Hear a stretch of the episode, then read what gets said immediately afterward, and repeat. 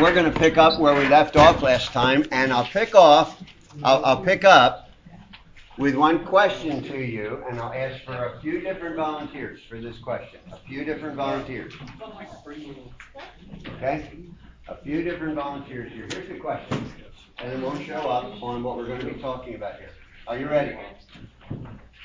Very, very quickly into the book, we were introduced to the character that we come to call Christian, who will be on his pilgrimage from the city of destruction to the celestial city. Now, I need a couple volunteers on this. How is Christian described? Just give me one element of that. I don't need maybe four or five people. One element of the description. What's one element? He's a husband. He's a what? Husband. A husband. All right, that's a good one. Very good. Very good. Lorraine, I wouldn't have thought of that one. Very good. John? Dedicated to his mission. Dedicated to his mission. Do we, do we, I, I don't know how clearly we see that at the very beginning. I'm, I'm looking more for a physical description here now. He's traveling. Traveling, all right. On a journey. Burdened. How can you tell he was burdened? Backpack. He had a big pack, heavy burden on his back. Yes, good. Nick? Journey. Mission. Mission journey. Okay. Okay. Yeah. He was torn. He, he wanted his wife and children. Okay. This is true. Susan? He wore rags. He wore rags. That's one of the ones I was looking for. Clothed in rags. A big heavy burden on his back. His face was away from his city. He was looking in the opposite direction. The city was behind his back. Reading a book. Reading a book. Reading a book. And that book in the in the picture that we used last time looks very much like an open Bible, doesn't it? The other thing is this. No name was given for him at that point, was it? And we discovered it last week. We, we discovered a couple things about it, and I would love to have held one of those things in suspense for quite a while longer. But we're told later on in the story, which we haven't come to yet, that his name at that point was actually graceless. That's the way Bunyan refers to him someone who was without grace. But very soon he becomes, he, he takes the name, he is given the name Christian. He, li- listen, listen to this. He is given the name Christian before he even was a Christian, true? I mean, that's just the way it occurred in the story. I'm not sure I would have done it that way. But anyhow, I, who am I to second guess uh, the author, John Bunyan? But he leaves his wife and family and he begins this journey. Who has told him where to go? Evangelist. Where did evangelist tell him to go? To the wicket gate. He said, Can you see in the distance the wicket gate? And Christian couldn't make it out. But he said, Do you see a bright light, a shining light? Head for that light.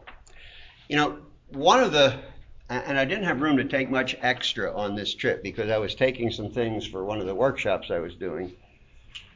But I did take this book along with me, the pictures from Pilgrim's Progress, and uh, the author of this is C.H. Spurgeon, the greatest lover of Pilgrim's Progress ever, I think. And in one of the chapters that I was reading in there, Spurgeon was saying uh, he actually had a point of disagreement with Bunyan and it was over uh, the part that Evangelist played at that point. I thought it was very interesting. But I think we need to we need to start hot footing here. And you've been through some of these things before. This sheet kind of takes things up, looking at obstinate and pliable. And we have looked at several of these things in the latter part of the last class. So let me give them to you in your notes here. Two neighbors who were resolved to fetch him back by force. They went after him and they were going to physically bring him back if it was all possible. The man, and that is the way Christian is referred to until in conversation we read that he's called Christian. The man's first response to them was, Come along with me, go along with me. Obstinate represents obstinate represents someone who is stubborn and unchanging, stubborn and unchanging. Friends and comfort are more important to him than leaving the city of destruction. What was his opinion of Christian's book, the book that Christian put such great stock in? In few words, it was this Away with your book. Away with your book. Get rid of your book. He had no regard for it whatsoever. Then the second of those characters, um, pliable. Pliable represents someone who is inclined to be of the same opinion, to be of the same opinion as whoever he is with.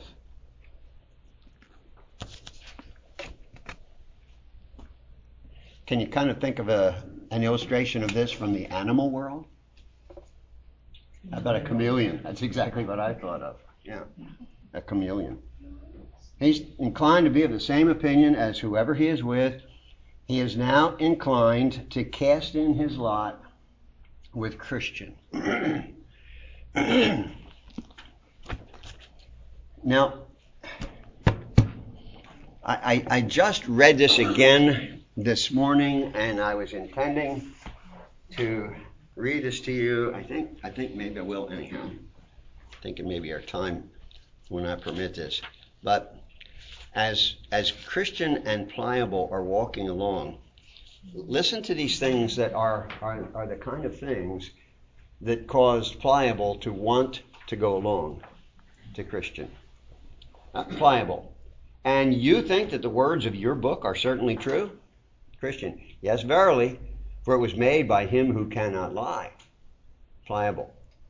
Well said. What things are they? Christian. There is an endless kingdom to be inhabited, and everlasting life to be given us, that we may inhabit that kingdom forever. Pliable.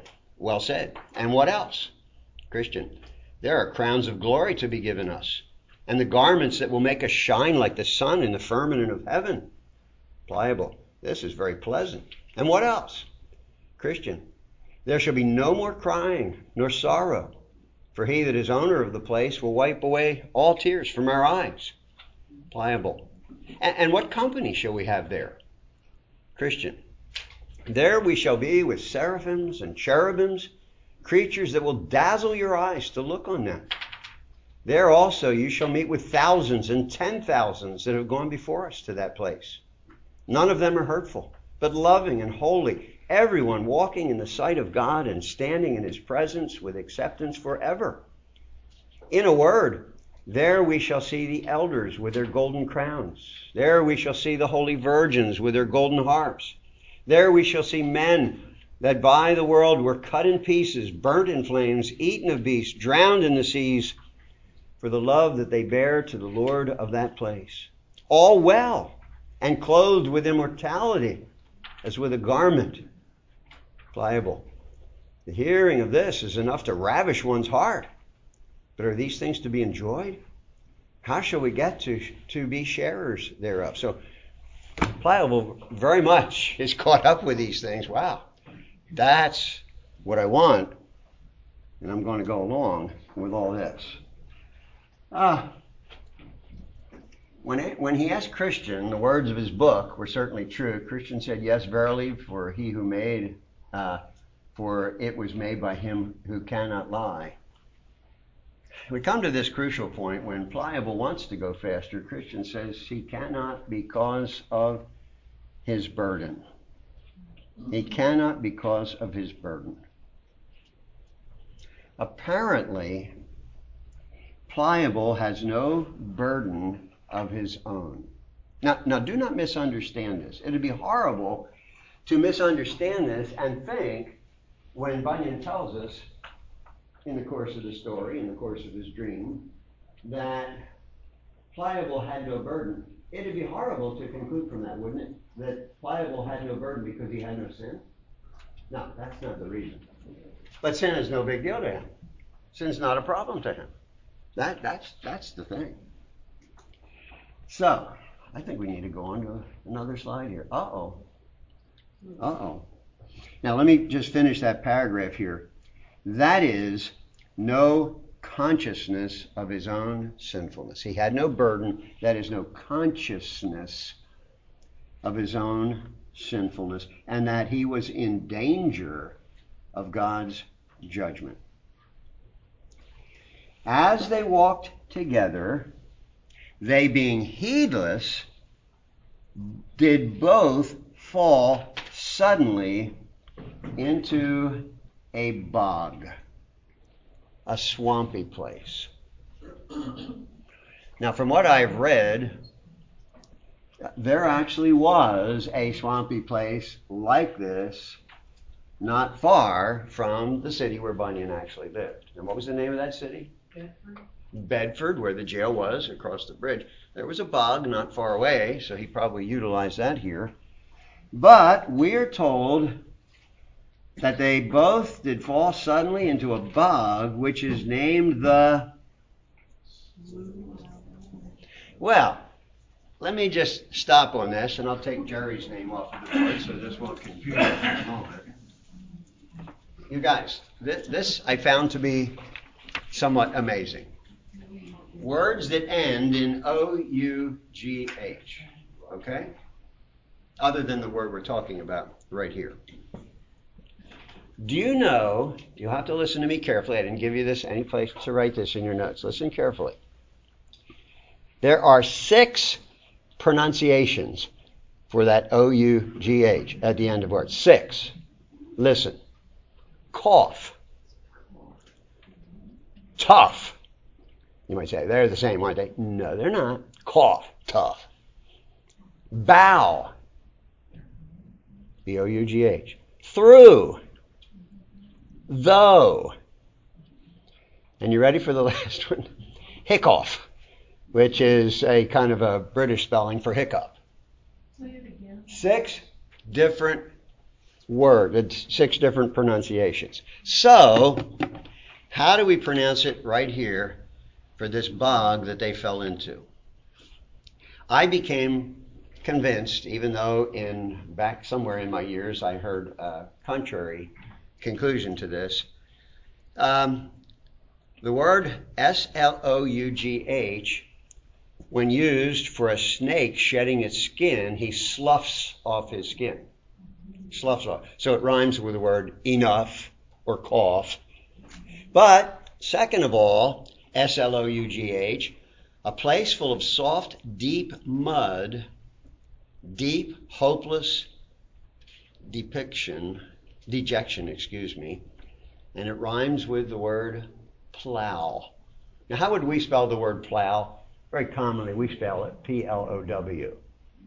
But plow is spelled P L O U G H also. And snowplow, of course, and so on.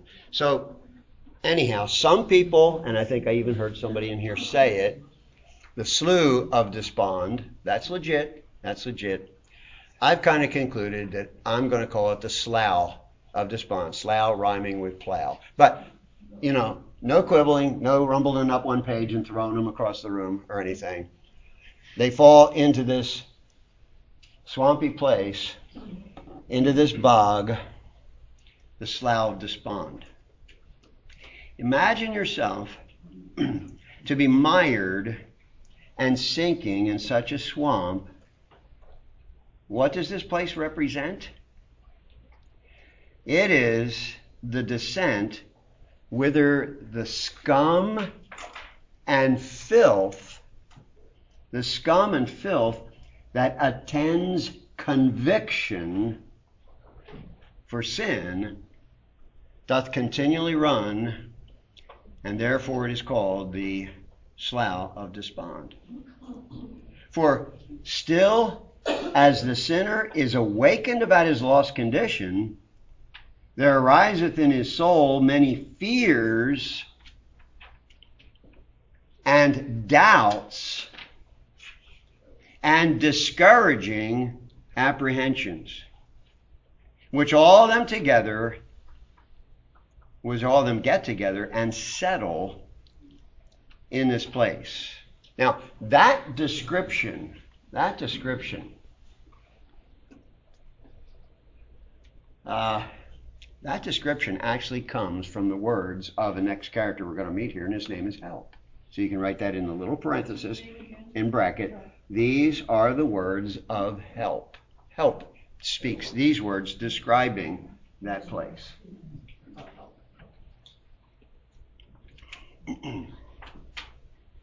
Pliable, who had attached himself to Christian for all the happiness that he had been told about, at this first difficulty, struggles a bit, but makes it out of the slough and returns home. He doesn't have too much trouble getting out. Then he gets out on the side that's closest to his home to make his trip back there. To finish that out here, they, when he finally returns home, they called him a wise man, first of all. A wise man for quitting his following of Christian. Then they changed their opinion a little bit, call him a fool. And then mocked his cowardliness. And then in the course of that, they deride Christian as well. I didn't give you a blank for that one. the Slough of Despond. Now, you, you, know what? I brought my bigger notebook here from when I taught the course some years ago. The Slough of Despond. Listen to these names Martin Luther, John Bunyan, C.H. Spurgeon, George Whitefield, William Cowper, Cooper is the way it should be pronounced, and most people pronounce it Cowper, C O W P E R, William Cooper, the hymn writer. All these suffered fits of despondency. Did you hear Spurgeon's name on that list? When I was reading these chapters uh, on the flight up, and I couldn't read them in the book on the flight back for a couple of reasons. Number one, it was all dark in, in the plane, and I, I, just didn't have a situation where I could get down. But I had also come to use the book to put my leaves in when I found leaves on my books, so I couldn't read it. But in what I did read, Spurgeon says specifically, I had never read this before, I don't remember reading it before. Spurgeon says he spent five years in the Slough. Listen, this is before Christian's a Christian. So that would be something that these guys, these names, these very, very significant names, struggled with before they came to know Christ. Now, you might say, did they ever struggle with stuff like that afterwards? Well, you know they did. We're going to come to a place where Christian and his companion find themselves uh, in the territory, territory of giant despair in Doubting Castle. And I've spent time there. Have you guys spent time there? Yeah, yeah, I know that. So, anyhow, help. Help.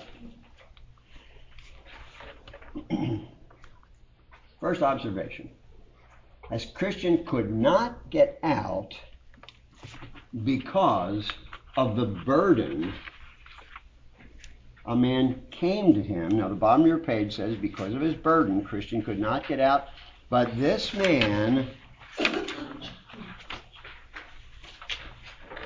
this man drew him out by the hand and then set him on solid ground. Did Christian cry out for help to come? That's not written in the story. He didn't. Help came. Help came. And, and I, I just kind of asked you the question on the slide here. I didn't include it in our notes here. Has anyone ever given you a helping hand? I mean, you know, this is an allegory, but can there be any question what help means? Somebody who is helpful. Spurgeon has actually a couple chapters in that book about helps and how to how to be a helper in those specific informations for somebody who needs the help. This is an interesting point now. When Christian asks him why such a swamp has not been mended so that it will not hinder travelers, help tells him of the nature of the swamp and the existence of steps, which represent good and substantial steps placed at the direction of the lawgiver. And who could the lawgiver be but God? Now, on the screen, when Christian asks why such a swamp as this has not been mended so that it will not hinder travelers, help tells him of the nature of the swamp and the existence of the steps. I, I don't want to put anything uh, ahead or whatever, but if we should want to go on and study the second part of Pilgrim's Progress, and that is Christiana's journey, when they come to this point in the journey, they don't have the problem that Christian had. That's an interesting point, and we'll, we'll see that if we choose to go in that direction. There were steps there. Uh, Spurgeon, in writing about them, uh, kind of describes them as the, you know, the the great promises of God's word. Is it possible to neglect the promises of God's word? Well, obviously it is. When you do, what happens? Well, again, we're, we're, we we, we can't confuse things here. We're talking about Christian before he became a Christian. But if we fail to see those things, you know, there is a slough, a slough of despond. Very interestingly, as Help continues to talk to him about these things, he says, Men through the, through the dizziness of their heads. That's the word that he uses. The dizziness of their heads. Step besides. That is, they they travel other than where the steps are. Through the dizziness of their heads. And then they're bemired to purpose. That is, they're bemired, really stuck in the mire. And then they're, notwithstanding the steps that are there, the ground is good if we follow the steps that have been provided. You know, there's no way of avoiding this place on the journey from the city of destruction to the celestial city. The slough is there, the bog is there. How will one get through it? That's the question. And everybody doesn't get through it the same way. Even as when you come to virtually the end of the journey and they have to cross the river of death, everybody doesn't go through the river of death the same way. Some cross the river of death virtually dry shod, hardly getting their feet wet. Whereas others, interestingly, like Christian himself, is going to all but drown in that. He won't drown. Well, where do we come now? Mr. Worldly Wise Man. Now, I didn't bring the storybook, the, the storybook to accompany the Revelation Media series. Some of you may be watching the segments of that that are becoming available to watch online right now. But I have the, we have the DVD of it, and we went to it when it was in the theater and all. Worldly Wiseman is the wackiest looking individual that uh, that I think they depicted. But as Christian continues on, crossing a field by chance, he crossed paths with this character. Now, here's the way Mr. Worldly Wiseman is depicted in one one artist's depiction of these things. Here's Christian, obviously, socks falling down, heavy burden on his back. You can see his Bible still. And here's this guy dressed in the greatest finery you could imagine. And he's going to be offering some really, really good advice. But you know what? Advice that's going to take Christian off of the path. That's crucial. Now, on the second page, I thought it would be a good point for us to stop here briefly. And there's a whole page here, but I want to go through this page fairly quickly here. So stick with me, guys. Yes. So when I look at look at how Christian carries his his book, with the Bible, that if he didn't need it, he'd be carrying it in that backpack or like his thing in the back. He's carrying it dear to him in the front, and I think that speaks loud too, that he needs us all the time, he, he carries it by his chest versus in his backpack with everything else. Mhm. That's a good point, Tom. I think a very good point.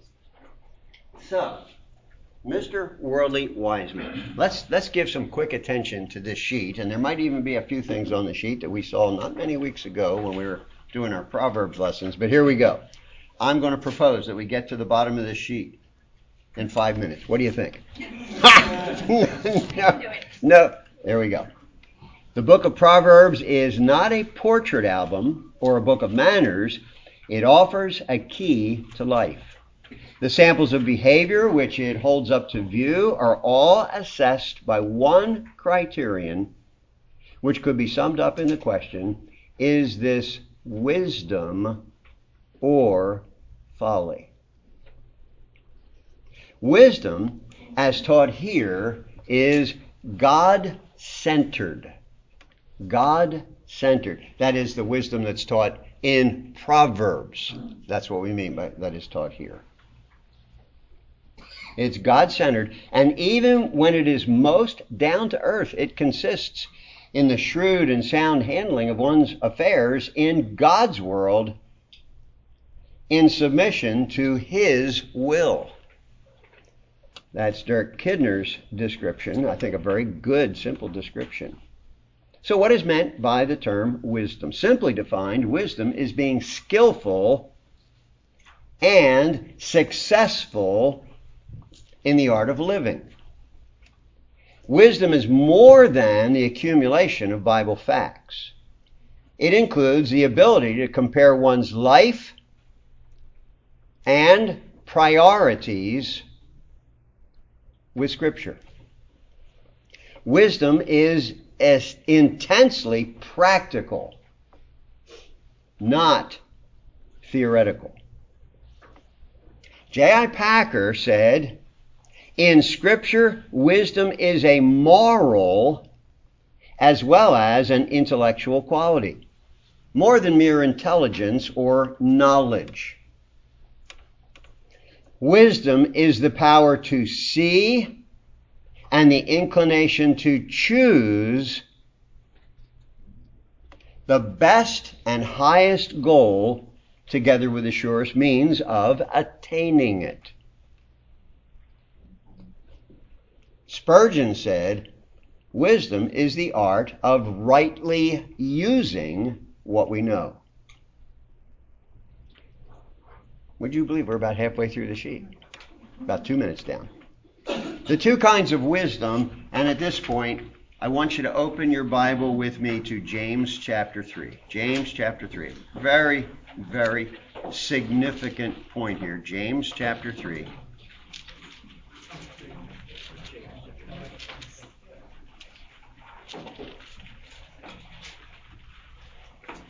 James chapter 3, the latter part of the chapter, beginning with verse 13. Who is wise and understanding among you? By his good conduct, let him show his works in the meekness of wisdom. But if you have bitter jealousy and selfish ambition in your hearts, do not boast and be false to the truth. This is not the wisdom that comes down from above, but is earthly, unspiritual, demonic. For where jealousy and selfish ambition exist, there will be disorder and every vile practice.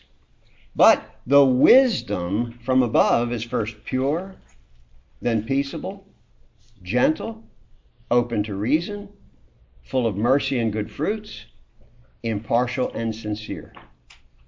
And a harvest of righteousness is sown in peace by those who make peace. Some observations about this great passage of Scripture. First, first arrowhead. Wisdom which is not, or wisdom falsely so called. And I think, don't you agree with me? That's what we're going to see in this character that now Christian meets. He's called Mr. Worldly, wise man.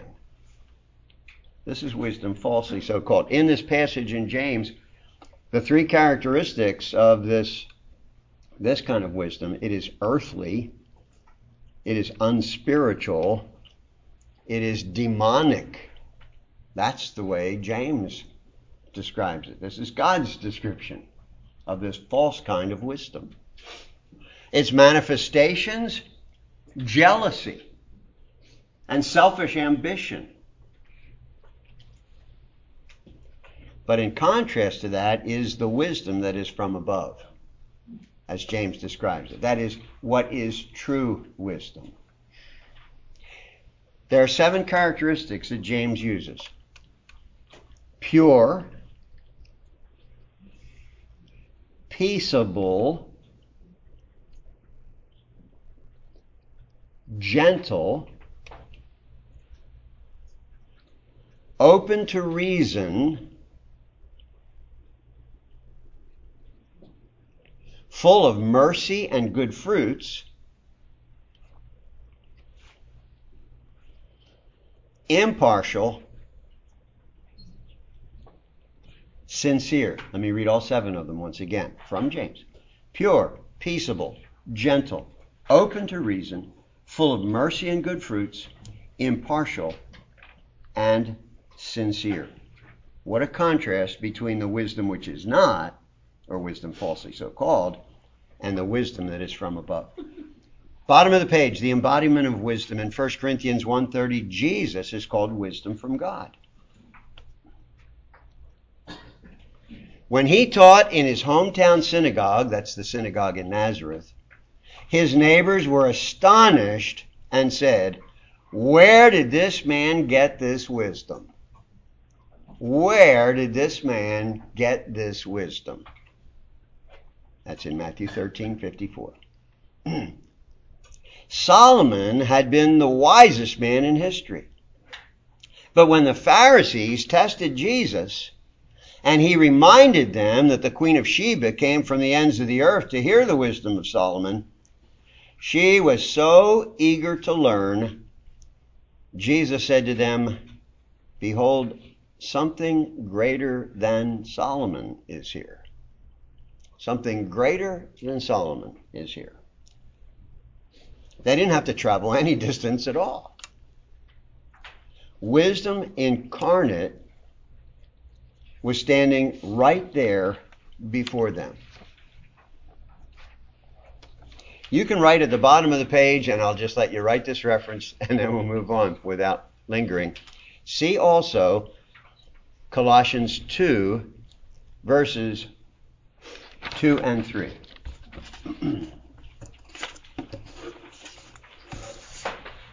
but let's go back into our notes here. Mr. Worldly Wise Man. So, by chance, as Mr. Bunyan writes, by chance, his paths crossed with this character. He is from the town of Carnal Policy. That's the that's the hometown of Mr. Worldly Wise Man. He is from the town of Carnal Policy and was against any kind of religion that would interfere with a man's getting ahead in this world. Or trouble his mind over sin. Or and ruin his pleasure in satisfying his fleshly appetites. That whole sentence reads, and it comes from Bradley's book. Mr. Worldly Wise Man was against any kind of religion that would interfere with a man's getting ahead in this world, or trouble his mind over sin, and ruin his pleasure in satisfying his fleshly appetites.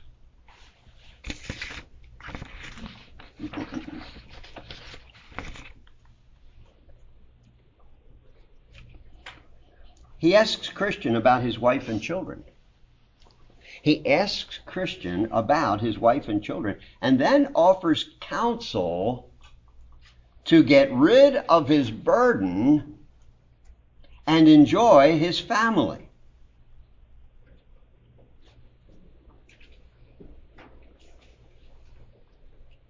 He mocks the counsel of evangelist and mocks those who read the book as weak men.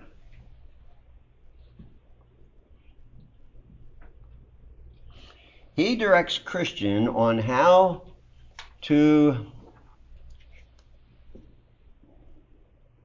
obtain his desires without the dangers. How to attain his obtain his desires without the dangers. Now, how's he going to do this? By going to yonder village named Morality,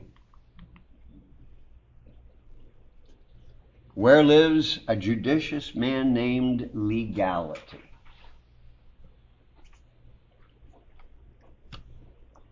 Now, there's one individual's depiction of this.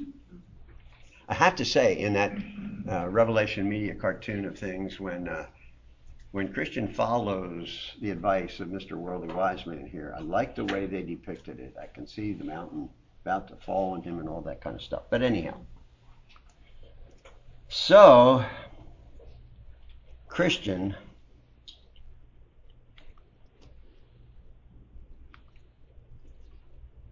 turns out of the way. He turns out of his way to go there for help. To go to the village named Morality, where lived legality, and we'll also find civility also. Everybody with me? Everybody up to date here so far? Now, I, will tell you what. Uh, this, laugh if you will, this morning, knowing that we would come to this point. Th- this was going through my mind a whole lot, especially as I showered. Uh, the law of God. The law of God. And a lot was going through my mind with respect to the law of God in several different aspects. Several different aspects, which I think are going to be very, very helpful here. But let's look at a little bit of this, and then I'll maybe help you through another sheet here, rather hastily typed out this morning. Legality and civility. Christian quaked with fear and felt sorry for following his advice. Let's fill out this little paragraph here. On the way to Mr. Legality's house was a very high hill with a dangerous overhang. Christian feared that it would fall on his head. And in addition, his burden seemed heavier. From the hill came flashes of fire.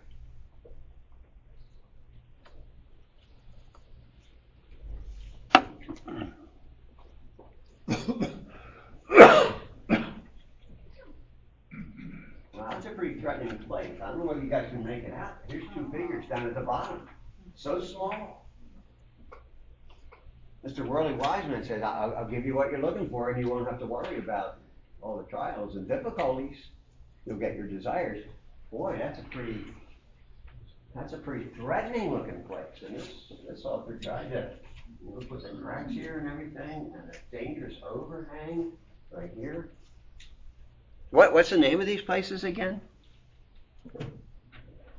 Morality, the village of Morality, where lives a judicious man named Legality, and also civility comes into the picture here.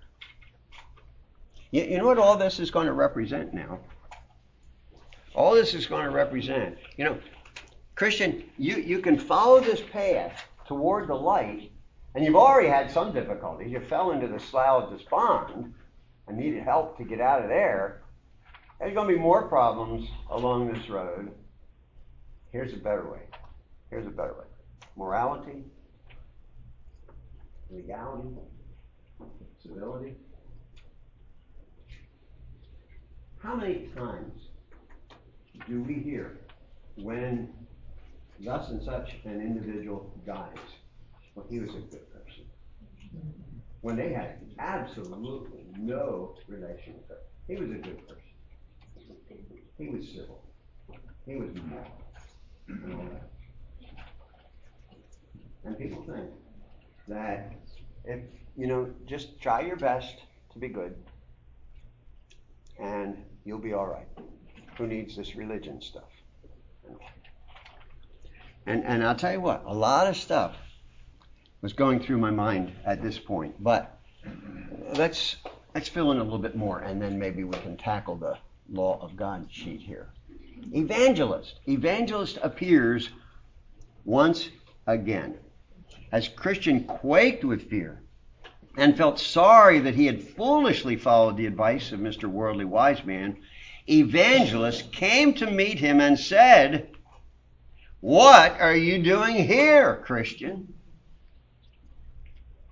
I don't know about you, but you know what comes to my mind when I hear the words of evangelist here? What what doest thou here, Christian? What are you doing here, Christian? I, I can hear the Lord saying to Elijah, as Elijah ran from before Jezebel, who had threatened him, you know.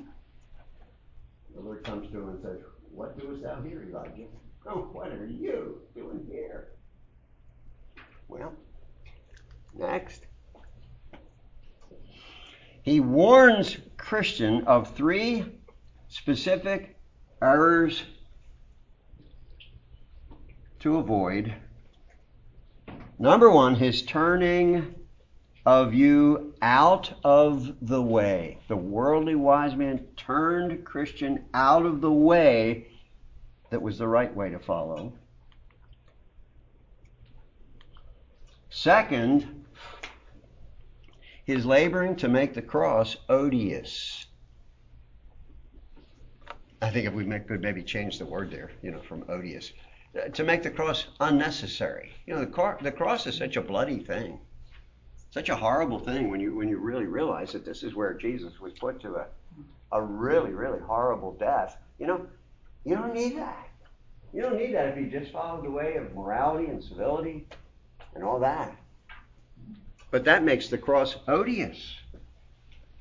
In the cross of Christ I glory, said the Apostle Paul. And the third thing is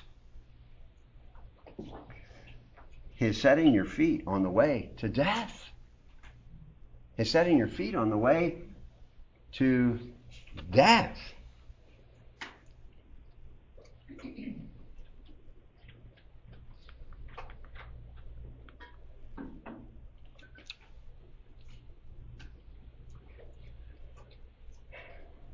Legality is the son of a bondwoman. Legality is the son of a bondwoman, which is Mount Sinai. You can write a scripture reference in that, at that point. I didn't give you a blank for it, but here's your scripture. Anybody want to take a guess where it's from? Galatians. That's it. It's from Galatians 4, 21 to 27. Galatians 4, 21 to 27. Civility, the son of legality, is a hypocrite and cannot help you, says evangelist.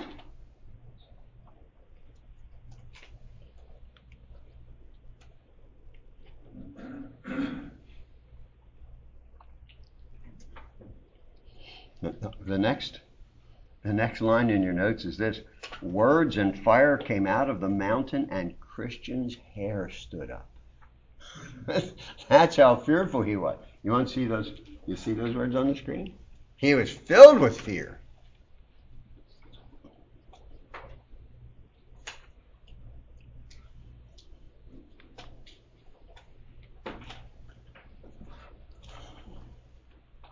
Evangelist said Christian had committed two evils. He had forsaken the way that is good to tread in forbidden paths.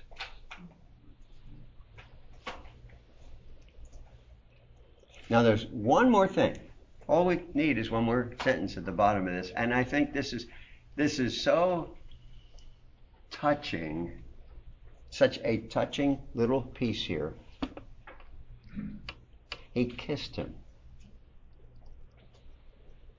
gave him one smile,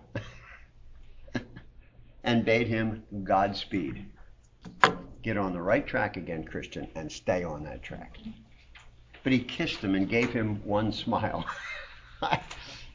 I just think that is so, so good. We have five minutes left. All it took us was five minutes to do the sheet on wisdom. Is it possible that we could even do this sheet? This sheet was typed up so hurriedly this morning, post shower, that I didn't even include the, all the scripture references. So we're going to finish with this sheet, maybe, maybe, or maybe not. Maybe not. No. That's on the back. The law of God. There you go. Yeah. You know what? I am just going to put that aside and rather let's just take a look at some practical lessons here from this. Some practical lessons here from what we've seen so far. First of all, the consequences of sin are disaster. Christian is leaving the city of destruction.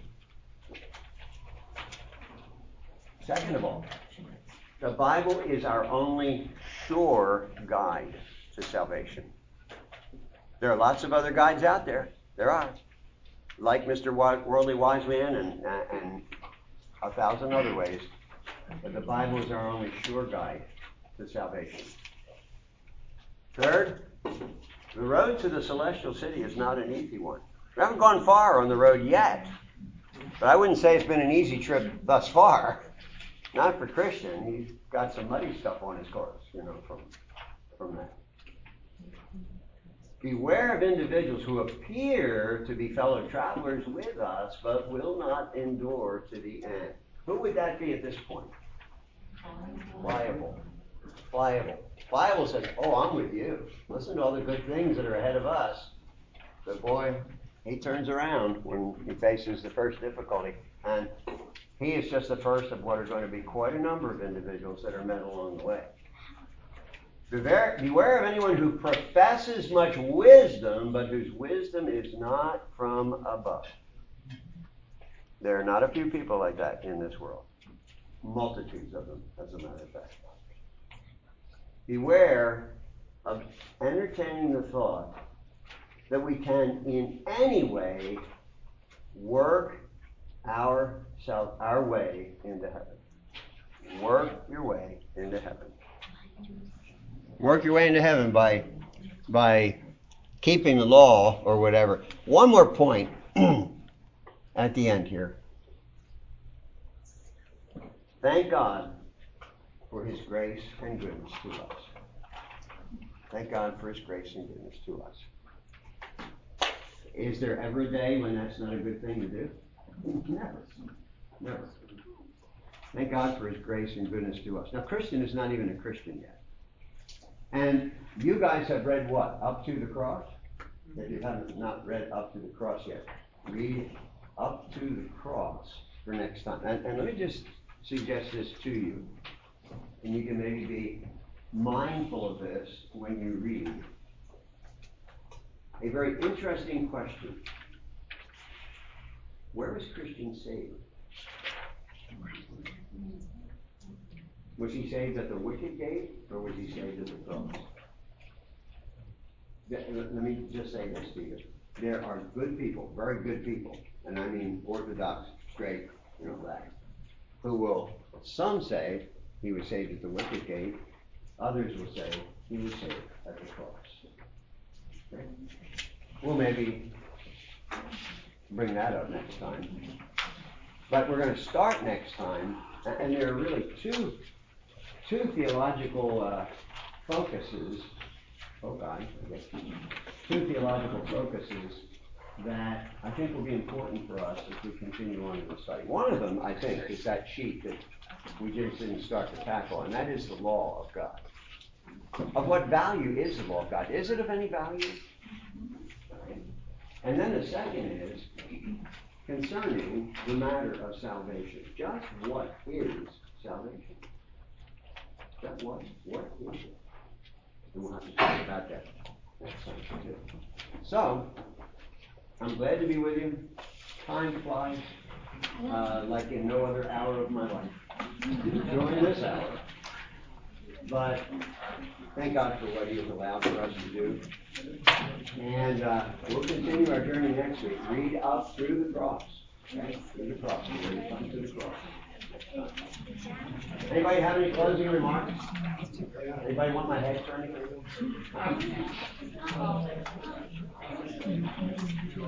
Okay, what a, what a wonderful looking group you are. Well, let's, let's pray together here, and then we'll, we'll break camp. Heavenly Father, thank you for your word. Lord, thank you for the truths of your word that are represented by Bunyan in this, this great story of Pilgrim's Progress. And Lord, I pray that you would cause us to think very carefully and very clearly on the things that he is representing in this story and how these things uh, relate to our lives and the lives of our loved ones, Lord. And uh, Lord, I pray that you would go before us and lead us. Lord, we are on our journeys beyond the cross, all of us. But Lord, help us. Uh, prepare us, Lord, for individuals that we will meet who need to be guided in the way to the cross. And Lord, as I close today, I pray for Jerry. It's probably highly doubtful that I will ever see him again or have contact with him. But I pray, Father, that you would open his eyes to see what took place on the cross and his need to trust in Christ as his Savior. So we love you. Thank you for loving us first. In Jesus' name. Amen.